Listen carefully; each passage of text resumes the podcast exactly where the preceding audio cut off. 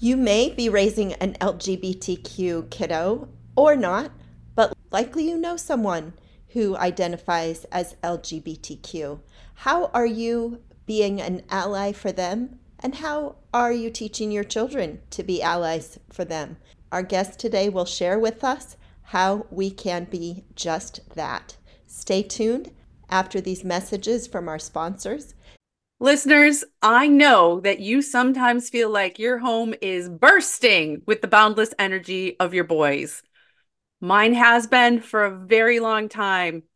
We want to tell you about Home Threads, where style meets the wild adventures of raising boys. At homethreads.com, you can find a collection of um, furniture and home accessories designed to meet the needs of your growing boy family. They have everything from durable bunk beds to upscale gaming tables. You can turn your home into an attractive, durable playground, believe it or not. Uh, Janet and I both love their baking dishes. Solid, beautiful, functional. Anything you need for your home, you can likely find on homethreads.com. And we have a discount code for you. Go to homethreads.com slash onboys. You can get a code for 15% off your first order because every leap, laugh, and loud moment deserves a space that embraces the chaos with style. Home Threads, love where you live. This is the On Boys Parenting Podcast. We're so glad you're here when my boys were born, I was winging it. I had no classes, no boy specific information, and I learned by making a lot of mistakes. I wish, Janet, I wish that the Raising Next Gen Men course had been available when my kids were little.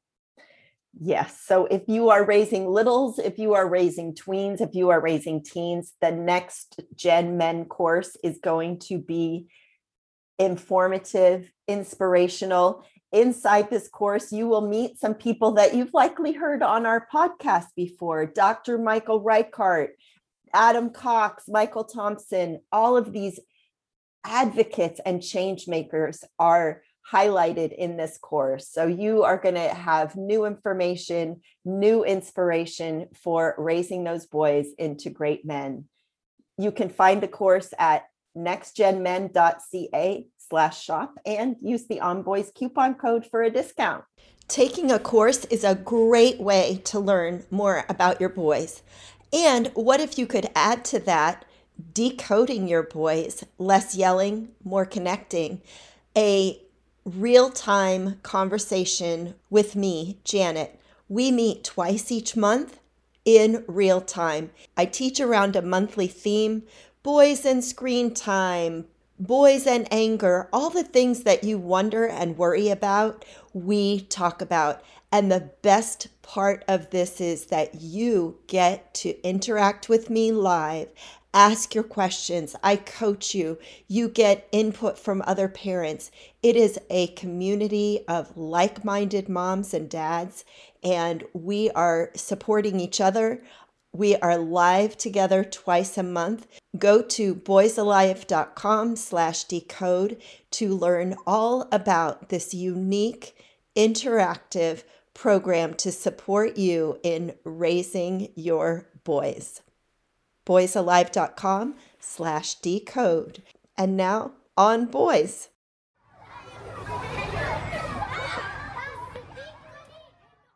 This is On Boys Parenting Podcast. We are your hosts, Jennifer L.W. Fink and Janet Allison. Kids learn from what we don't say. Today's guest was caught off guard when his then six year old nephew pointed to his longtime friend, a woman, and asked is she your girlfriend? Innocent question. And it was. Chris Tompkins, our guest and the uncle in question, was surprised though, because he is an openly gay man. His family knew this, his friends knew this, and it struck him why didn't my nephew know this? We're going to talk about this today because this is a really important topic what kids learn from what we don't say. Chris is joining us from LA. He is the author of a new book, Raising LGBTQ Allies A Parent's Guide to Changing the Messages from the Playground. Welcome, Chris. Yes, thank you so much for having me. I'm grateful to be here. All right. I know you've told this story many times. Your nephew asked this question, and it's like, ah. yeah, as things are when children ask questions that adults don't want to deal with sure, in, yeah. in rooms full of people. Totally. Yeah. Yeah. yeah. So what, what happened next in that moment? Yeah. So I've told I've told the story, and I, it's still a story that continues to be applicable because kids ask questions all the time. Um, kids are not shy. They're not shy, and they will ask us questions when we're caught off guard. And and so really, um, what I, what I share, and I, I I actually didn't say write about this part in in the book, but um, I I'm from Arizona, so I live in Los Angeles. So I was in Arizona giving a workshop at the Arizona Quality and Justice Conference, which is an LGBTQ specific conference. And so you are there to talk to, about this. Yes, exactly. To give a workshop um, all about self care and advocacy, how important self care is for for advocacy. And so the conference was in Phoenix. I'm from Tucson, and so afterwards okay. I drove down to Tucson, and my mom had a big family get together, as moms do, partly because I was in town and I hadn't made it home for the holidays. And so my childhood best friend was there. That that was the woman um, who I I wrote about. And so, like kids do, and my nephew at the time, they they think thoughts not necessarily fully wanting the entire explanation. right. they just have the thought. And so my nephew was playing or in the living room with amongst with with all the other kids and I was at the table with all the adults and we were talking and then my nephew in his typical fashion at the time whenever he would whisper it was just talking out loud so so he ran over he, he was they were playing and then he just had the thought and ran over in the middle of his run around the living room and then whispered, but slash talking out loud, asked if she was my girlfriend, the woman sitting next to me. And you know, I want to I want to stop you there for a minute, yes. just because this is on boys podcast, right? And this is like some of the most boy stuff ever these conversations don't necessarily happen when you're ready for them. It's yeah. not like, um, okay, we're going to sit down and we're going to have an important conversation, capital sure. I, capital C. Um, right. He's running around, he's playing. Uh, he really, like you said, he doesn't want the whole story. He doesn't care that much about what's going on with Uncle Chris. It's just, hey, this thought crossed my mind. So now's the time. Yes, exactly. It was just the neural pathways. He, I was in town visiting. He saw me with this person. He had never met her before, and and what I talk a lot about in the book, and maybe what we'll get to further is just kind of the heteronormativity that yes. that that we exist in. And so his question was coming from that place. And and so I think there were the the question was so powerful to me in so many ways because it was so layered and it was nuanced and you know, I kind of, uh, you know, there are many different speaking points that we can talk to as far as like what the question, what what occurred to me with that question. But I think mostly it was everyone else's reaction and response, yeah. and and just kind of in the moment seeing their faces, and then my nephew continuing to go off and play. I didn't need to have this whole full on you know conversation right. with him and so i think that's when i started to realize oh people aren't having certain conversations with with their children and in, in my family who like you mentioned i'm i was open i've been openly gay and i kind of thought that i don't live in in the same state so i kind of thought that maybe their parents had already talked or had you know conversations yeah. or you know uncle chris and and i wasn't dating anyone at the time and so i had never brought a partner home to visit to arizona and so later that night I, it occurred to me that my sister wasn't having conversations and so for me it was the curiosity behind why she wasn't having conversations and like you said before what children learn from the things we don't say and so because i feel like children are so intuitive um, in my experience. I mean, um, the very fact that your nephew asked that question, you know, he's six, he's trying to make sense of the world around him, as all of our children are. And right. the question, you know, he saw that there was there was a special relationship between you and this person. Yes. Yeah. you know, you're sure. you're close and he's Sure. trying to figure he's trying to make this make sense according to his framework. yeah. And so really he didn't have a big enough framework to put this right. in. Right. And this isn't about, you know, his question wasn't bad or wrong. It was No. it was it was so inc- incredible to me. It's been such a, a gift. My nephew and I, I mean, he's the most insightful uh, person and we're so close. And so for me, it was just really realizing that we've come such a long way with LGBTQ rights and equality and marriage and transgender rights and conversations. And we live still in a world that what I what I refer to in the book, I call them the messages from the playground, the invisible messages that that we receive that inform like uh, my nephew who my family's loving they love me they support me and just the dominant messages. And so that's really where i had to proactively the next day start i started calling around and asking family members of mine and most of them had the same response which was oh they're not old enough to understand or or i thought about it i just didn't know what to say you know since since learning about your book and you know looking into your book and i watched your tedx which is wonderful i'm going to put the link listeners in our show notes watch it it's well worth a watch i've thought a lot about this you know i have um i have four brothers i have a sister Mhm. and you mentioned you know heteronormative culture big word and uh Big if, word. if if you're not regularly spending time with people who use words like heteronormative, it can sound really intimidating. But all you're really referring to is this idea that is so prevalent in our culture that the default is we just assume people are straight. yeah You know, exactly A baby is born and you assume that that child, whether male, female, or non binary, you assume that that child is straight. You don't even Right. think about it.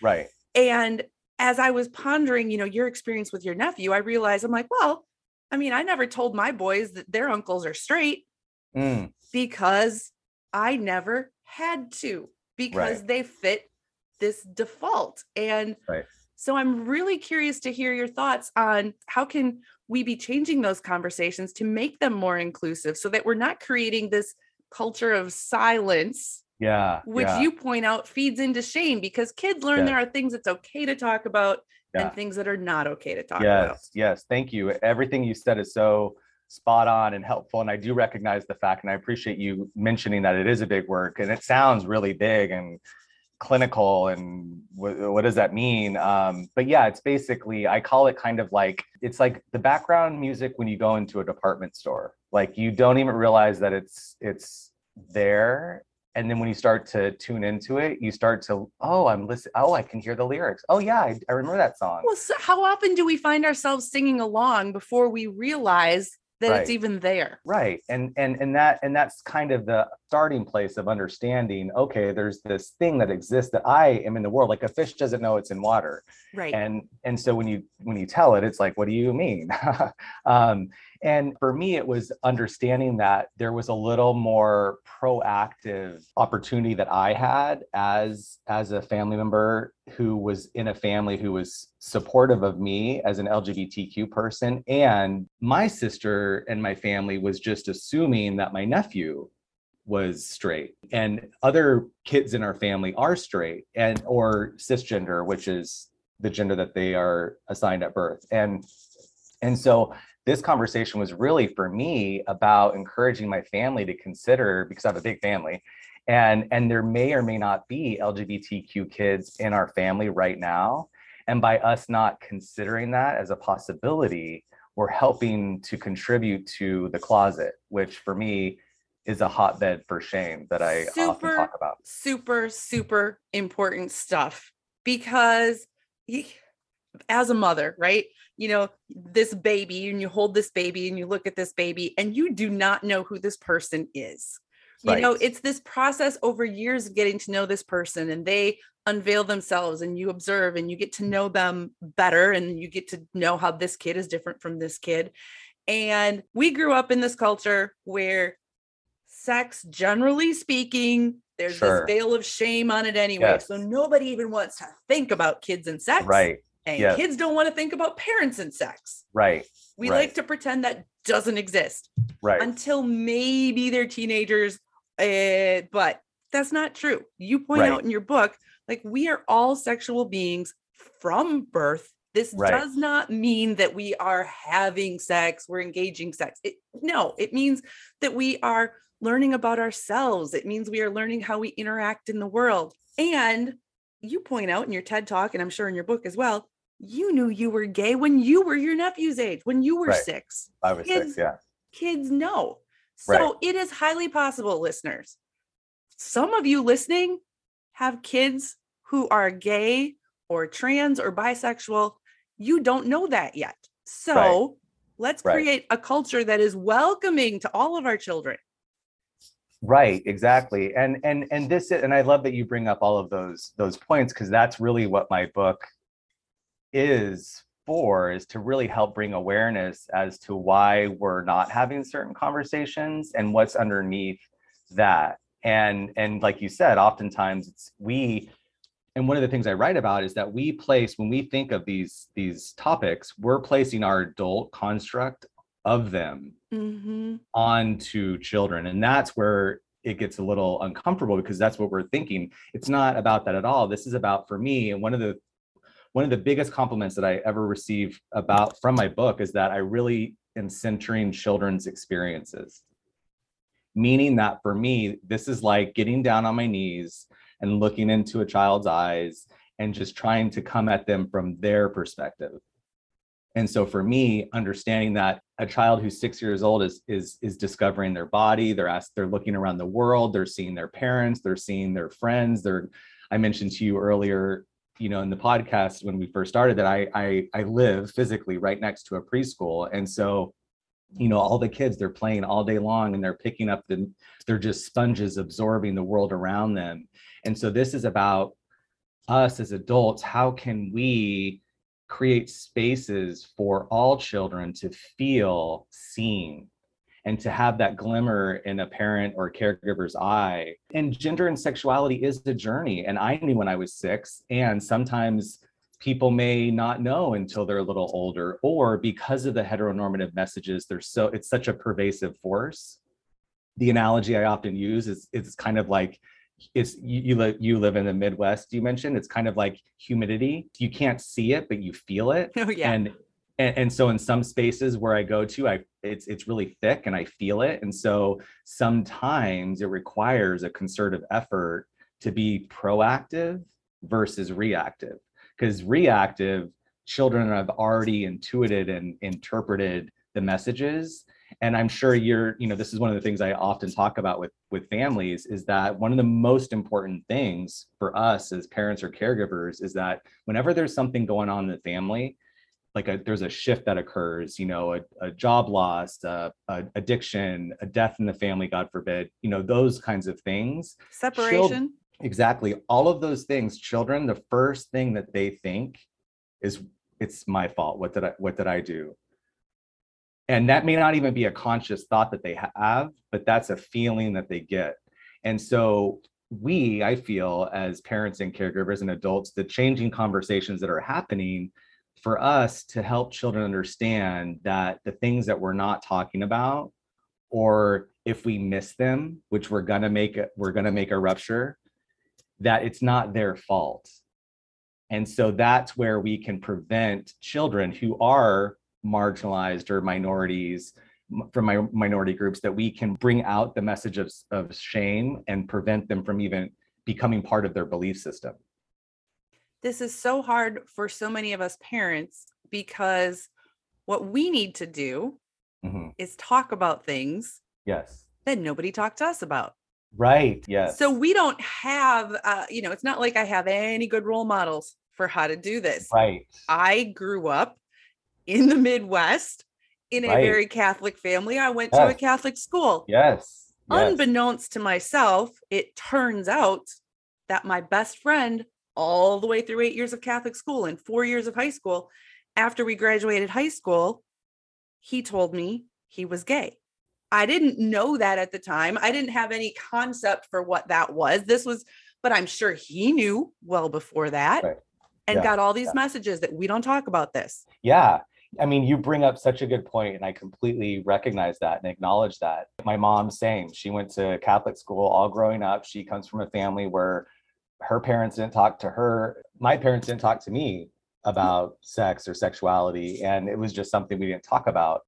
And it's something that is really important to do because we do know that not talking about things can be really, really painful. Yeah. And I mean, this could be a whole big conversation about back in the 80s, the don't don't use drugs or just, you know, not just turning a blind eye. That's one of the things I, I talk about in my book is benign neglect. And what that really does is when we turn our when we're uncomfortable with something and we don't want to deal with it, and so we just pretend that it doesn't exist, that is like you just described my family dysfunction to a T, Chris. yes yes yes and i acknowledge that i acknowledge that and that's why it's so i'm so grateful for the opportunity my nephew's question i feel like really did for me something that gave me the opportunity to kind of I, I i use this analogy a lot. I teach i work with youth and one of the analogies that i always use with them is you know i always say you know what if your parents told you to go clean your room? And they gave you like you know half an hour because you had to go somewhere and so they wanted you to clean your room. So you go in your room you clean your room you pick up the clothes you dust off the dresser and it looks really clean and all and you have like two minutes left and you're like i clean my room i feel so productive. And then all of a sudden you realize you look under the bed and there's all of this stuff underneath the bed. You've been having late night snacks, and so there's like dishes and dirty, you know, just Taki really, wrappers. Yes, Taki wrappers. And, yes, and you know, all of that is underneath the bed. And then all of a sudden your parents open the door and they come in. Oh my gosh, you cleaned your room. Your room is so clean. In that moment, can you really say that your room's clean?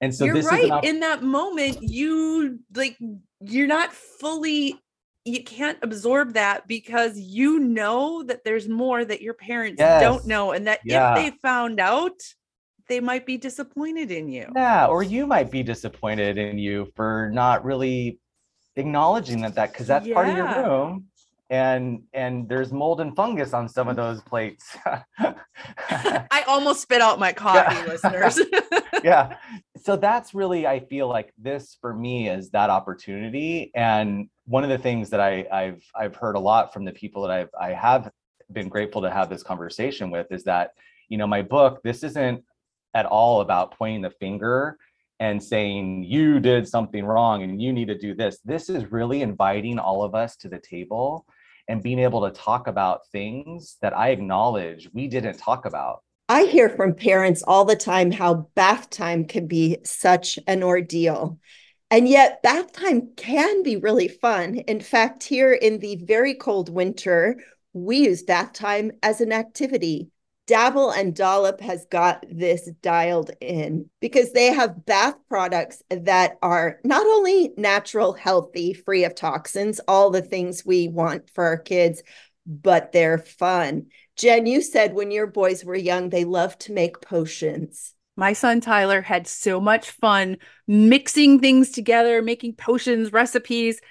He would have loved Dabble and Dollop's Day at the Beach bath mixing set because it's a collection of soap scents and a little mixing thing, and your kids can combine scents and make their own creations. It is exactly the kind of thing that can turn bath time into a fun, enjoyable, creative endeavor instead of just a fight. And I will say the bubbles have been bow tested in the bathtub and they last. They stay bubbles for a long time. Dabble and Dollop has everything from bath time shampoos, bubble baths, body washes, conditioners, lotions, bath bombs, bath toys, and accessories. There's so many things to explore at Dabble and Dollop. Go to dabbleanddollop.com slash onboys to get 20% off your first order. That's dabbleanddollop.com slash onboys, 20% off for being an onboys listener. So you mentioned that you really center kids and kids yes. perspective versus the adult perspective.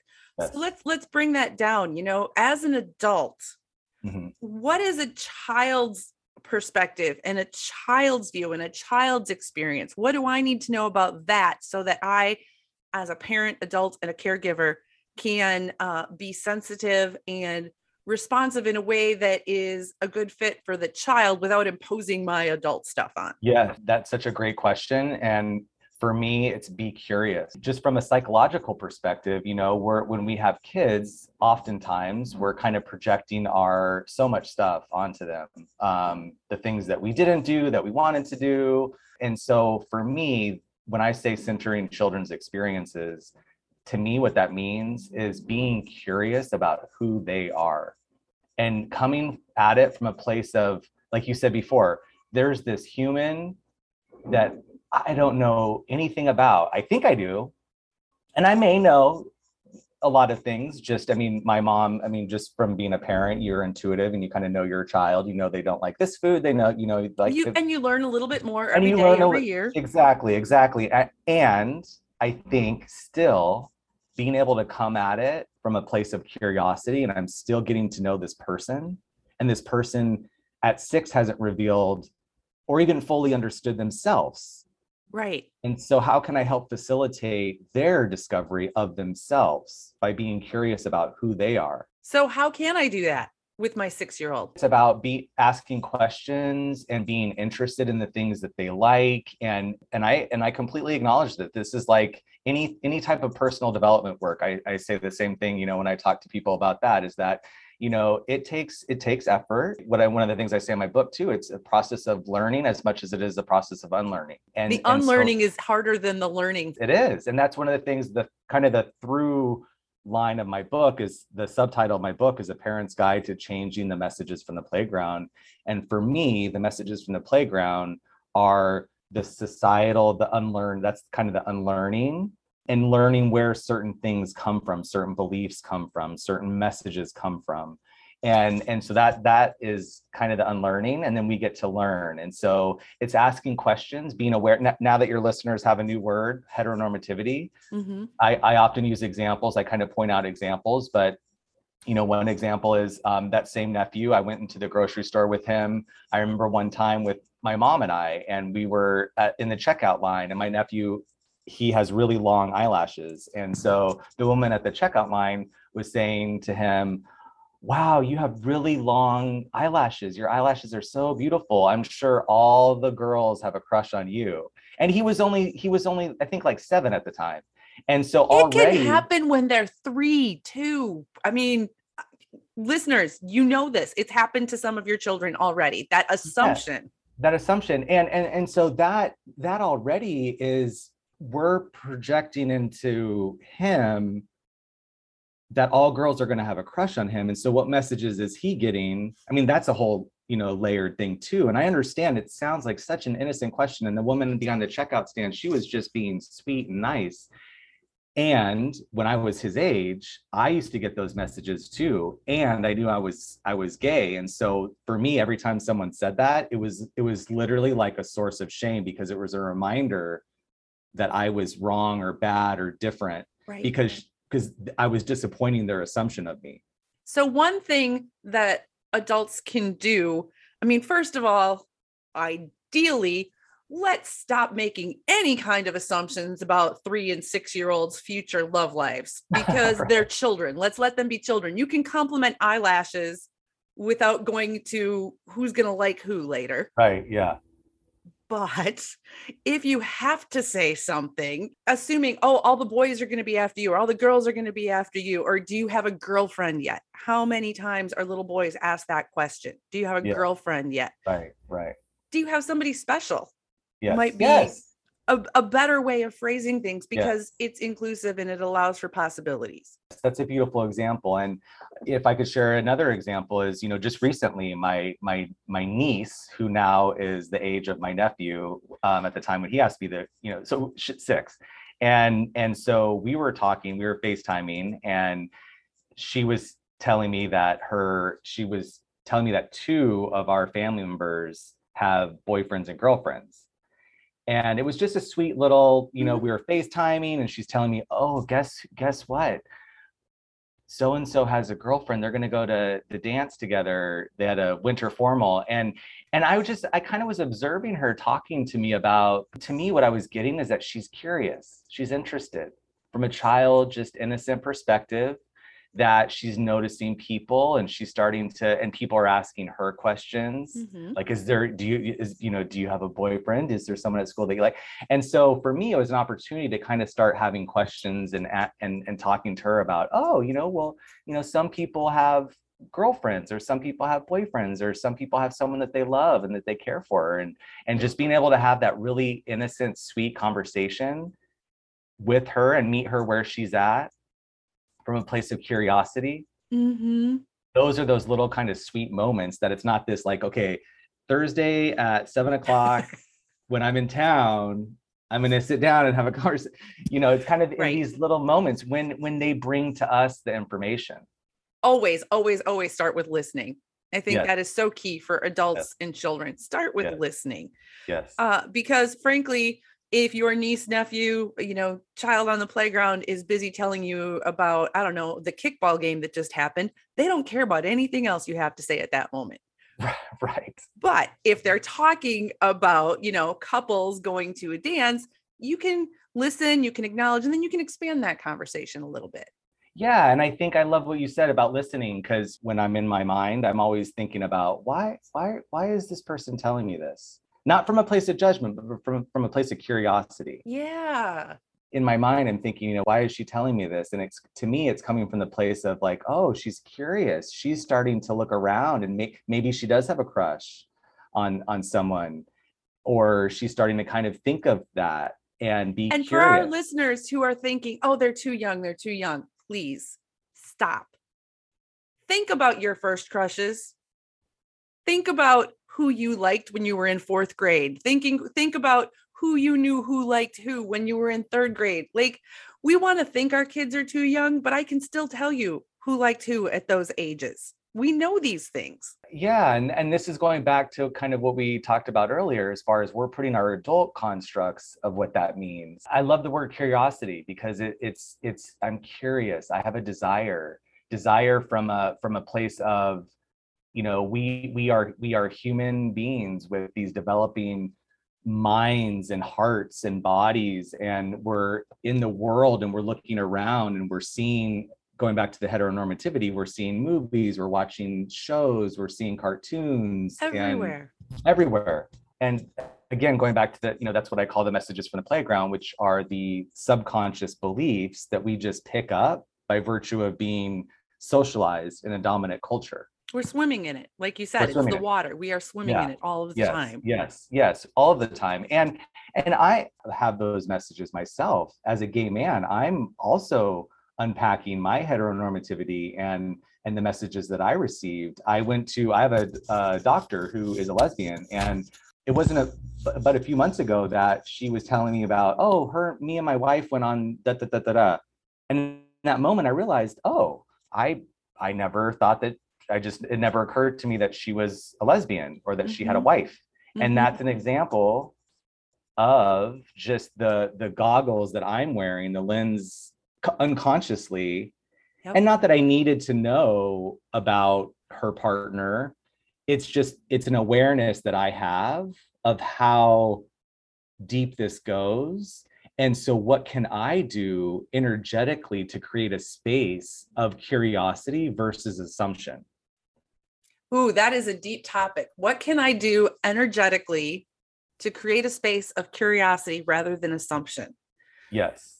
So while I am in my house of chaos with my children, and my kids are teens now, uh, you know, there are probably lots of things that I could have and should have done differently when they were little, but I didn't know what I didn't know then. Sure, and that's true sure. for everybody listening. So, what are some things that we parents, aunts, uncles, teachers can begin doing now to create this energetic space of curiosity for our, all of our children? Yeah, that's a beautiful question because I, I very much believe that our energy is, especially with children, I talk about this in the book, is my ability to self regulate myself and to be regulated is so and so important, especially when I work with kids. Because if I'm not regulated, then I, there's no way I'm going to be able to regulate them. Kids pick and, up our stuff, even if you're yes. not if you're not dealing with your stuff. It doesn't matter. You think you're hiding it? No, kids know. Yes, yes. I I I say this all the time when I'm working with my classes. Is that I always ask them, can you tell when your parents come in the door what if they had a good day or not? And they're always like, yes. and that's not to say that we don't have bad days. This isn't about perfection. This is about ruptures. Is that we're going to make ruptures and it's in the repair that we get to offer healing and an opportunity to be vulnerable. That's where all the growth is. It's in the repair. And so this isn't about avoiding ruptures. This is about leaning into and being willing to make repairs. And that's when we get to model, you know, for the for the next generation, for the for the things that our parents didn't do because they only knew what they knew. Let's do an example of a rupture and a repair because we're human. We're going to screw this up. There's going to be people who are listening and they're like, yes, I want to create a more inclusive climate. I want to make sure that all the children that I encounter feel safe to be whoever they are. Yeah. I will inevitably do something stupid or say something stupid. Yeah. Can you give yeah. me an example? I just can't think right now of anything stupid I'd yeah. say. well, it's okay. It could be subtle. I mean, one of one of the ones I use in my book is that um, this is kind of a real basic one, but I think it's it could be helpful. Maybe is that um, my niece and my nephews got me a, a shirt that it was a best uncle shirt and and they sent it to me and and they were so excited to to send me this shirt. And so when i got it i i texted i sent them a picture with me holding the shirt and i called them and i thanked them and i was like you know it was so great. And so then i was in town visiting a few months later and as kids do they ask questions without you expecting them to, to ask them. And my niece asked me oh uncle chris have you worn your shirt? Do you wear your shirt? And i hadn't worn it yet and it totally caught me off guard. And I felt really bad about not wearing it. So I said yes. And I knew that she knew that I didn't wear it.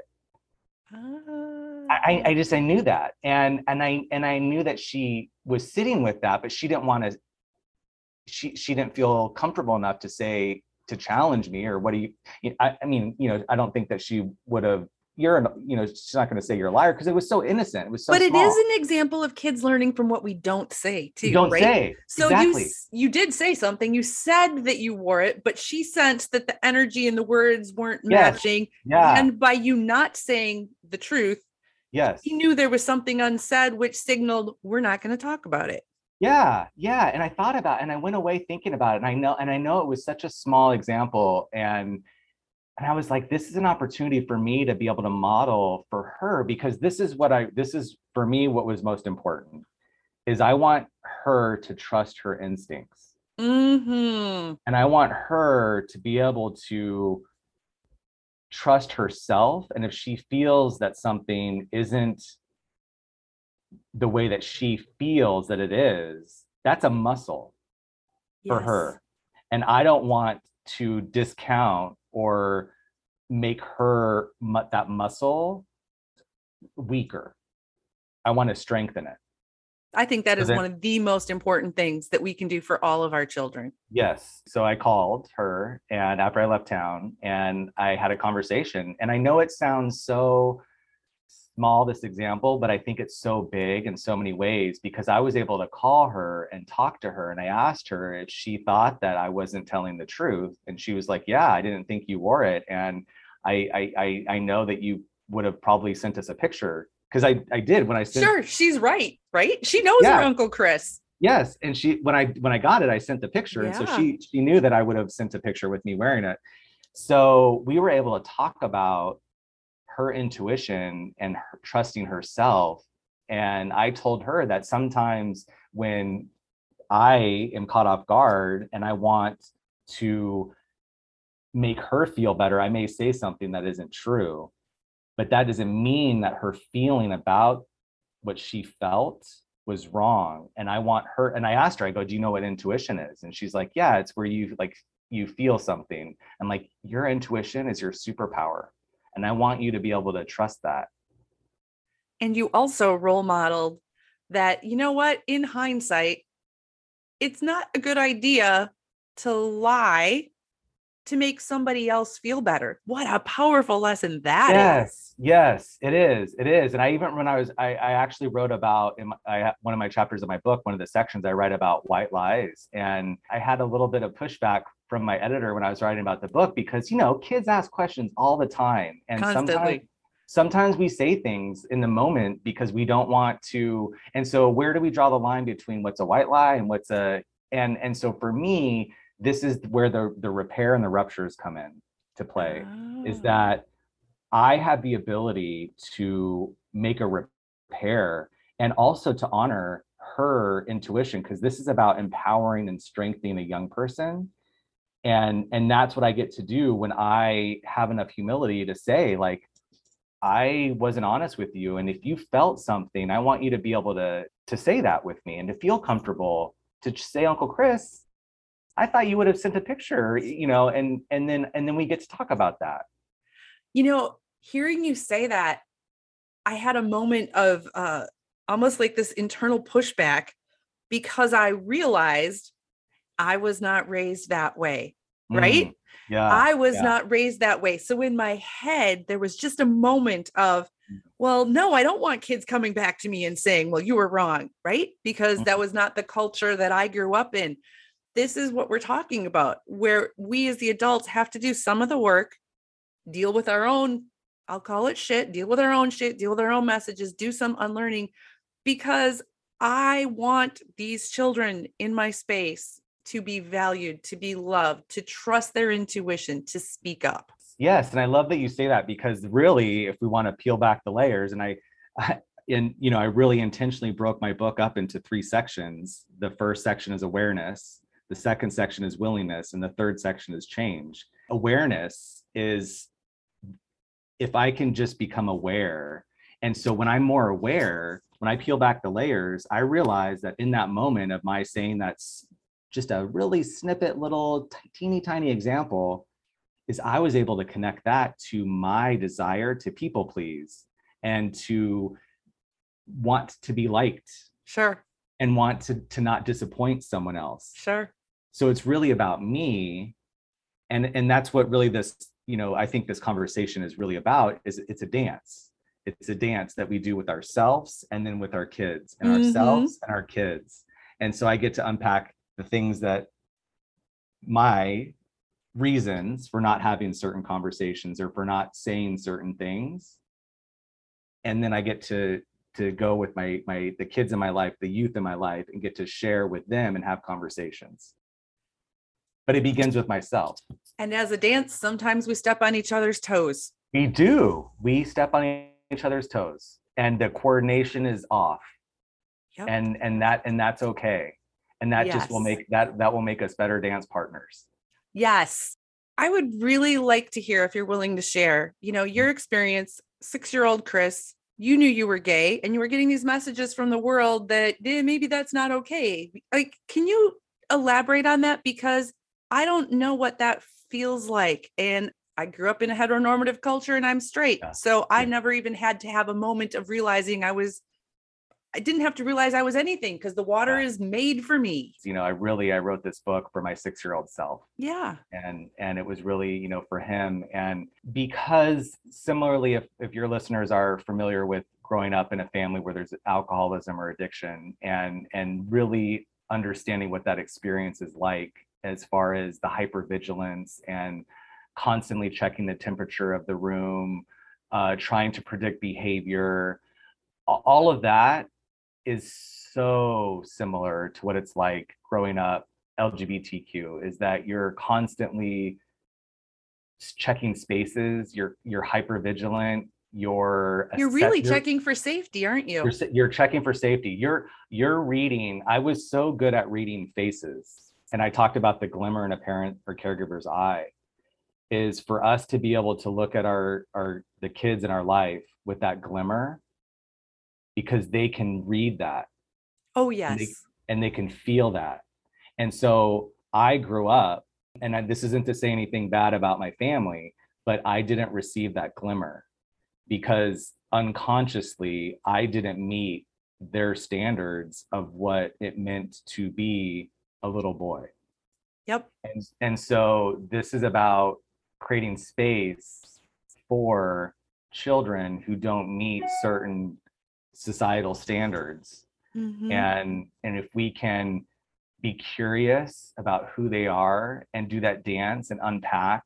We know from the research, we know from all of the years of of what we've heard is that the closet contributes to shame shame contributes to addiction and increased rates of suicide. And you know one of the things with my book is i talk a lot about i have a whole chapter dedicated to shame and i have a whole chapter dedicated to trauma.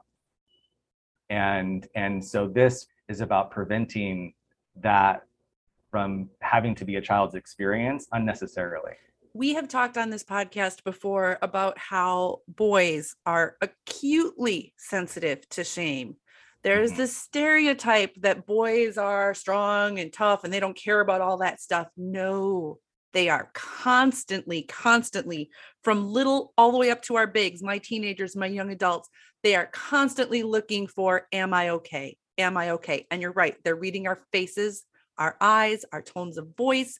They hear what we say when they're not in the room. Yes. They and feel it. They yes, feel it. They are looking for this all the time. And we have also talked on here um, numerous times about the high rates of suicide for boys. Yes. yes. And you know well, it is higher yet for boys who are LGBTQ. This is a fact.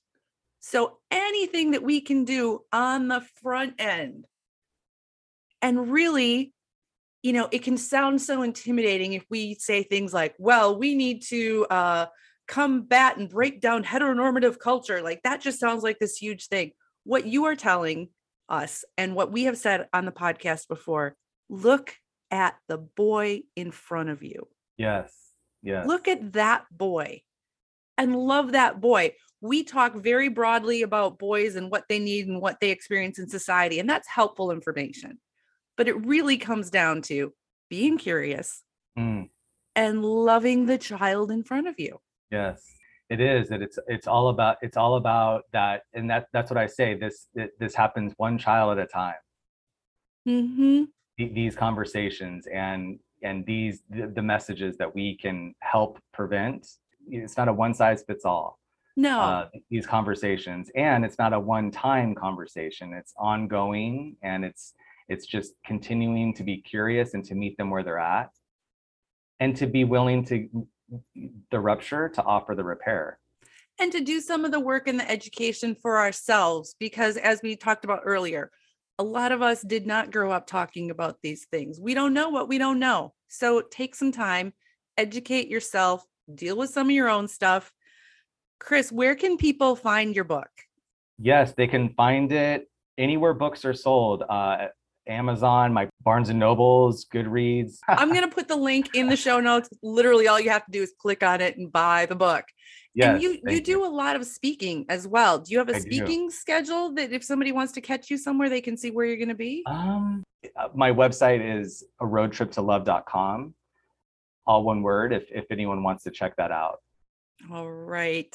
Thank yes. you so much for joining us today, Thank for you. sharing your story, your heart, your passion for helping all of our children is so apparent, and I appreciate that. Uh, thank you. Thank you for having me. It's been a delight to be here. Thank you. Great suggestions from author Chris Tompkins about how to be LGBTQ allies, how to have those conversations with all kids, and remember, Next Gen Men has a course that you can take to be able to have those conversations, to have the background knowledge that you need about how we can support our boys and men.